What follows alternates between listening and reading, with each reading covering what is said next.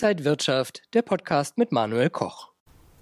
Liebe Zuschauer, herzlich willkommen zum Tolle Immo Talk aus Berlin und bei mir ist wieder Corwin Tolle, der Geschäftsführer von Tolle Immobilien. Corwin, schön, dass du da bist. Hallo Manuel. Ein wichtiges Thema heute, was äh, in Deutschland, äh, glaube ich, grundsätzlich ein bisschen mehr Rückenwind bräuchte, das ist die Digitalisierung und zwar auch digitale Daten in der Immobilienbranche. Da gibt es noch viel zu wenig von. Also es ist ja nicht nur in der Immobilienbranche, dass es zu wenig Digitalisierung in Deutschland gibt, wenn man an die Schulen denkt oder an alles andere, Firmengründung etc. Aber ja, wir reden über die Digitalisierung in der Immobilienbranche und zwar da über die Daten, die wir zum Beispiel aus Kaufverträgen sammeln können. Also grundstücksbezogene Daten, Wohnungsgrößen etc die liegen heutzutage noch nicht einfach so vor? Die liegen einmal vor, nämlich zusammengefasst, wenn der Notar den Kaufvertrag vorliest. Da steht der Kaufpreis drin, da steht noch die Größe drin, da steht drin, wo das ist. Und dann steht noch im Grundbuch, wie groß die Fläche für das Gesamtgrundstück ist und vielleicht noch in der Teilungserklärung, wie die Fläche für die einzelne Wohnung ist, die verkauft worden ist. Und damit verschwinden diese Daten auch wieder in diversen Aktenordner und sind nicht mehr zugänglich. Aber man hört doch immer wieder so die Statistiken, wie sich so die äh, Preise in Berlin zum Beispiel entwickeln. Was sind das dann für Daten, die man da hört?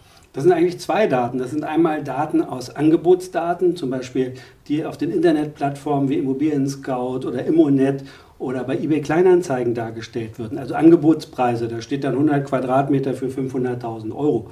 Aber wir wissen nicht, ob diese 500.000 Euro dann auch am Ende des Tages tatsächlich realisiert werden, erzielt werden oder ob diese 100 Quadratmeter auch wirklich 100 Quadratmeter waren oder ob es vielleicht zwei weniger oder zwei mehr sind.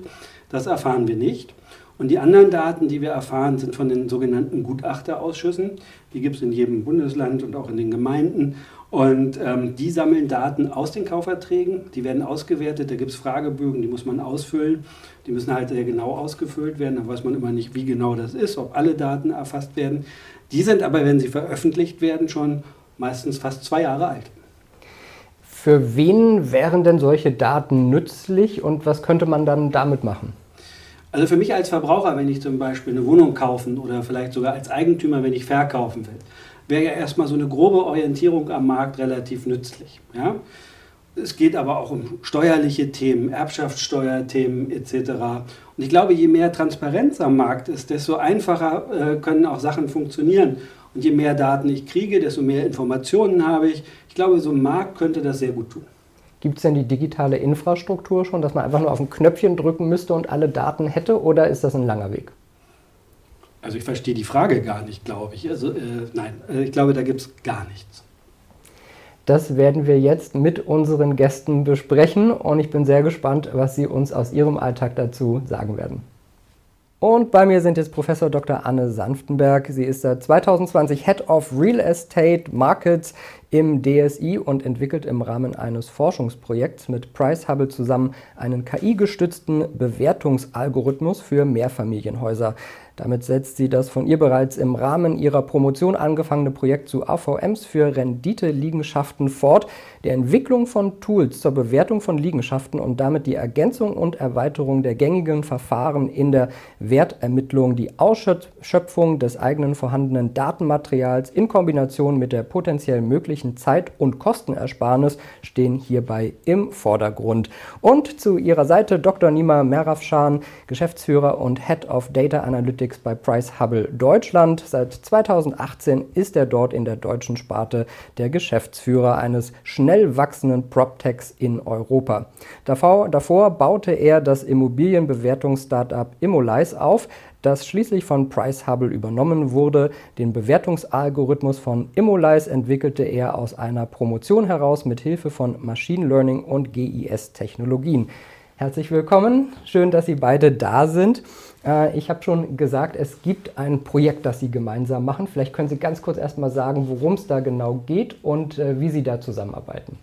Ja, wir haben ein Forschungsprojekt zusammen. Äh, Im Rahmen dieses Forschungsprojektes zwischen dem Data Science Institut und äh, Price Hubble entwickeln wir einen Bewertungsalgorithmus, KI-basiert, für Mehrfamilienhäuser. Äh, Mehrfamilienhäuser sind klassische Renditeliegenschaften. Ähm, es gibt diverse AVMs, also Automated Valuation Models, äh, bereits für eigengenutzte Wohnimmobilien. Und wir satteln da oben drauf und entwickeln das halt auch für klassische Renditeliegenschaften. Ich habe mit Corvin Tolle gerade schon gesprochen und er hat gesagt, es liegen praktisch ja keine Daten vor. Woher bekommen Sie denn Ihre Daten? Unsere Datenbasis sind die Daten der, des Berliner Gutachterausschusses. Das sind echte Transaktionsdaten, auf die wir hier zurückgreifen können seit 1990. Und äh, dahingehend unterscheidet sich auch unser AVM etwas von dem vielleicht, was am Markt schon gängig auch ähm, ähm, gibt, äh, dass wir auf echte Transaktionsdaten ähm, zurückgreifen können und nicht reine Angebotsdaten auswerten. Muss ich mir das vorstellen, dass da ein Student erstmal alle Daten eintippt händisch? Nein, so muss man sich das nicht vorstellen. Ähm, und zwar liegen diese äh, Transaktionsdaten, werden ja bei den Gutachterausschüssen gesammelt und dort auch ausgewertet. Es gibt auch natürlich äh, Marktberichte, die die allgemeine Lage am Grundstücksmarkt dann auch hier beschreiben. Äh, wir greifen jedoch auf die einzelnen Transaktionsdaten zurück. Das ist alles auch sehr sicher, sodass da keine Daten natürlich irgendwo in fremde Hände kommen.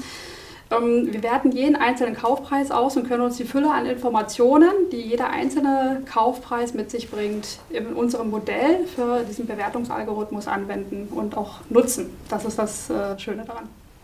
Ist dann praktisch das Ziel, dass Anbieter wie Price Hubble dann die Daten auch dem Endkunden zur Verfügung stellen, um die möglichst dann sinnvoll auch zu nutzen? Ja, in diesem Falle ist es ja so, dass ähm, wir in dieser Ko Kooperation vereinbart haben mit dem Gutachterausschuss, dass die Daten selbst nicht unseren Forschungsserver verlassen. Aber die Modelle, die wir daraus äh, entwickeln, äh, die können wir dann schon unseren Kunden auch zur Verfügung stellen. Und wir als Priceable haben als einer der ersten Anbieter auch schon ein Mehrfamilienhaus entwickelt in den letzten Jahren, eben aus verfügbaren Daten. verfügbar heißt, dass wir eben nicht auf die Daten der Gutachterschüsse zugreifen konnten. Ähm, und Ziel ist es eben jetzt zu schauen, inwieweit kann man das noch verbessern, indem wir diese Daten dann noch mit verwenden. Warum gab es bisher in Deutschland keine Datenbanken? In anderen Ländern funktioniert das ja schon. Ja, genau. Also äh, wir haben ja die Situation in Deutschland, dass die Daten durchaus äh, gesammelt werden. Äh, es gibt äh, die Gutachterausschüsse, über die wir schon gesprochen haben, die dezentral, von denen gibt es äh, Hunderte in Deutschland, von den Notaren, die diese Kaufverträge und ja, diese Kaufverträge erhalten mit den zugehörigen Daten und die auch digital erfassen in sogenannten Kaufpreislisten. Die werden dann aber eben nicht eins zu eins veröffentlicht, und, äh, sondern es werden daraus Marktberichte erstellt in aggregierter Form und es werden äh, Kennzahlen abgeleitet, mit denen dann Gutachter arbeiten. Und äh, das ist in anderen Ländern dann tatsächlich anders. In Frankreich zum Beispiel sind, seit 2019 alle Transaktionsdaten praktisch öffentlich gemacht. Warum macht Frankreich das anders? Kann Deutschland da vielleicht was lernen? Geht es da um Datenschutzsachen oder was sind die Themen in dem Bereich? Ja, in der Tat. Also im Grunde ist ja der Datenschutz eigentlich äh, europaweit äh, harmonisiert. Das heißt, wir äh, agieren hier alle unter dem, der DSGVO. Äh, aber sie werden teilweise noch äh, unterschiedlich ausgelegt und äh, da ist man in Deutschland einfach, ja, vielleicht ist vorsichtig das richtige Wort, also zumindest hat man sich noch nicht dazu entschieden, diese Daten öffentlich zu machen. Das ist in Frankreich anders. Es ist ja so ein bisschen eine Abwägung zwischen dem äh, Persönlichkeitsrecht des Eigentümers, der vielleicht nicht möchte, dass der Preis äh, öffentlich wird, aber dann auch das Interesse von Marktteilnehmer, Käufer und Verkäufer, die daran interessiert sind zu wissen, was um sie herum passiert ist am Immobilienmarkt. Und äh, ja, in, in, Deutschland wird das beantwortet mit diesen äh, aggregierten Marktberichten. Wir glauben aber, dass die äh, Technologien, die wir heute zur Verfügung haben, wie diese AVMs, äh, deutlich mehr Markttransparenz schaffen würden, wenn wir dann äh, flächendeckend Zugriff auf diese Daten hätten. Was ist Ihr Ziel dahinter als Firma, vielleicht mal eine App anzubieten, für die man dann auch für deren Service man auch bezahlt? Oder was wäre so das Endziel?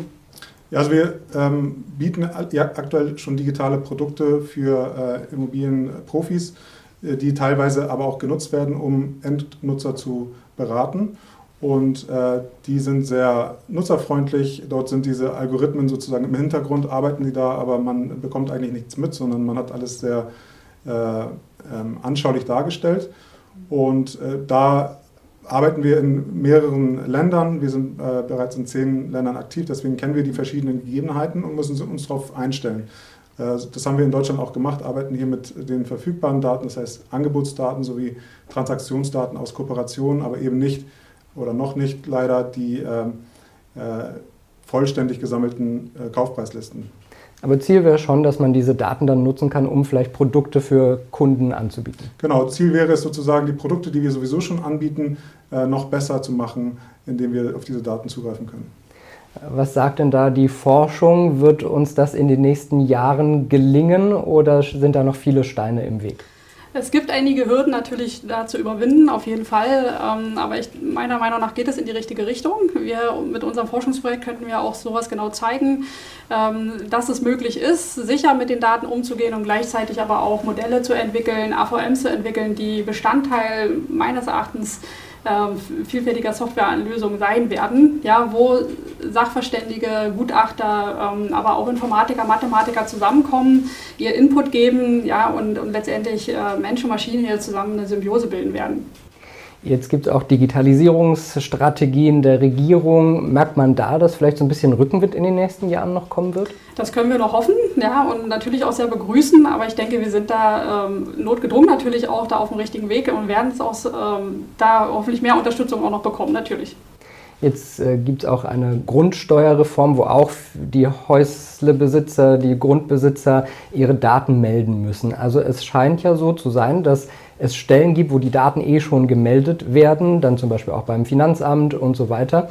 Äh, kann man das nicht gleich nutzen, um die Datenbanken zu füttern? Rein theoretisch äh, wäre das nutzbar, gerade weil alle Daten jetzt aktuell dort zusammenlaufen. Das wäre sehr wünschenswert, wenn es dort äh, Möglichkeiten natürlich auch gäbe für Kooperationen. Äh, auf jeden Fall, die Forschung steht da jeden Fall ähm, äh, gerne bereit, ähm, dort auch Daten entsprechend anzuwenden, auszuwerten und ähm, tolle Modelle abzuleiten. Na klar. Was glauben Sie, wie lange es dauern wird, bis Deutschland da vielleicht äh, deutliche Schritte vorankommen wird? Also das zeitlich zu bemessen ist schwierig, weil wir ja auch ein sehr föderalistisches System haben. Ähm, da ist auch jeder Gutachterausschuss ja anders aufgestellt. Ähm, das wird etwas noch eine große Herausforderung sein, da aggregiert oder sagen wir zentral äh, Daten zu sammeln und aufzubereiten. Ähm, es sind Pläne da natürlich, aber ähm, es ist noch äh, ein etwas äh, steiniger Weg vor uns, ja. Und äh, nochmal so vielleicht äh, den, den Mehrwert, den wir daraus ziehen könnten, was wäre das? Wenn wir zentral eine Datenbank hätten, ähm, könnten wir genauso wie es auch teilweise in Frankreich beispielsweise ja schon ähm, durchgeführt wird oder äh, publik gemacht wird, die Transaktionsdaten einsehen und jeder relevant, also jeder, der im Prinzip davon äh, ja, Interesse hätte, ja, ähm, Kaufpreise einsehen, wie sind die Transaktionen, wo haben sie stattgefunden, in welchem Umfang, was sind für Preise gezahlt worden. Das würde sehr viel mehr Transparenz auf den Markt bringen. Das hat natürlich immer auch Vorteile. Sagt Professor Anne Sanftenberg und Nima Meraschan. Schön, dass Sie beide heute zu Gast waren. Vielen Dank. Danke auch. Danke. So, Corbin, wir haben viel gehört, viel Input bekommen. Was nimmst du von den beiden Gästen mit? Was mich immer wieder erstaunt ist, ähm, sind ja so viele Begrifflichkeiten gefallen. AVM, KI, Machine Learning. Da fragt man sich ja als erstes, was hat das mit Immobilien zu tun? Ja? Und das ist immer diese Horizonterweiterung, die man dann so im Berufsleben hat, was dann so alles eigentlich zusammengehört, äh, sich vermengt. Und dann sagt man, ah, klar, das ist wichtig. Daten sind wichtig. Ja, was habe ich überhaupt für Daten? Wie komme ich an die Daten ran? Und ähm, ja, also das habe ich mitgenommen. Und ich finde super, dass es Leute gibt, die Daten sammeln, ja, und man sieht wieder, wo ist es angesiedelt. Äh, wir reden mit Professoren, wir reden mit äh, Doktor, Doktoren, ja, also hochwissenschaftlich, ja, aber am Ende für alle zugänglich. Du sagst, es ist gut, dass wir Daten sammeln. Dann würden einige sagen, ja, aber die Datenkrake nimmt uns alle Daten. Ja, das Argument würde ich natürlich nicht gelten lassen. Die Datenkrake ist ja vielleicht wichtig, um für alle auch ein besseres Ergebnis rauszuholen. Ja, also Daten sind ja nicht Feind, sondern Daten können auch nutzen. Und die Daten, wenn wir eine Transparenz am Markt kriegen durch Daten, die wir haben, durch aktuelle Daten, dann ist das für Banken, für Käufer, Verkäufer etc., also für alle Marktteilnehmer, wenn wir wieder die Immobilienwirtschaft angucken, sicherlich viel einfacher damit zu agieren und äh, zu besseren Ergebnissen zu kommen. Vielleicht fallen dadurch die Immobilienpreise zukünftig. Also das hätte ja wahrscheinlich viele Vorteile auch für den Endkunden. Davon gehe ich ganz schwer aus. Und ähm, wir nutzen ja dieses Price Hubble Tool zum Beispiel, wenn wir Einwertungen als Maklerunternehmen für unsere Kunden machen. Und dann kommt noch unsere Expertise on top. Also es ist nicht nur, dass wir uns auf das technische Produkt verlassen, auf die KI, sondern wir sagen dann auch, ah, wir kennen die Lage, wir machen noch ein paar Anpassungen. Das bietet die Software zum Beispiel auch, dass ich sagen kann, gut, die Lage ist jetzt nicht so, äh, wie es die Software vorgibt oder das Badezimmer hat eine andere Qualität, als ich jetzt da angegeben habe. Und dann mache ich noch mit meinem Bauchgefühl, mit meiner Erfahrung ähm, als Makler, verbessere ich dann sozusagen das Ergebnis oder komme zu dem richtigen Ergebnis. Und das kann ich dann meinem Kunden präsentieren. Und ähm, Daten ist das eine. Das andere ist immer natürlich noch das Zwischenmenschliche, die Erfahrung, das Know-how. Und das alles zusammen macht dann halt einen Preis am Ende des Tages aus. Wie ist deine Einschätzung? Wie lange dauert das, bis wir vielleicht mehr Daten nutzen können?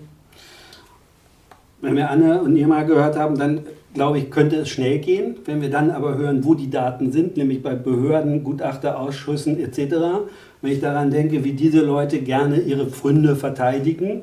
Und wenn wir dann mit Behörden äh, sprechen, dann möchte ich nicht in die Glaskugel gucken. Aber ich hoffe, dass irgendwann auch in diesen Behörden jüngere Leute sind und die erkennen, dass es wichtig ist, diese Daten auch freizugeben. Weißt du was, unsere Themen gehen hier beim Tolle Immotalk einfach nicht aus. Nein, deshalb machen wir auch immer weiter, Manuel. Wunderbar. Danke dir, Corbin Tolle von Tolle Immobilien hier in Berlin. Das war der Tolle Immotalk. Liebe Zuschauer, wenn Sie noch mehr Infos wollen, schauen Sie mal auf die Webseite tolle-immobilien.de immobilien.de. Danke für dieses Mal. Bleiben Sie gesund und munter. Alles Gute und bis zum nächsten Mal. Und wenn euch diese Sendung gefallen hat, dann abonniert gerne den Podcast von Inside Wirtschaft und gebt uns ein Like.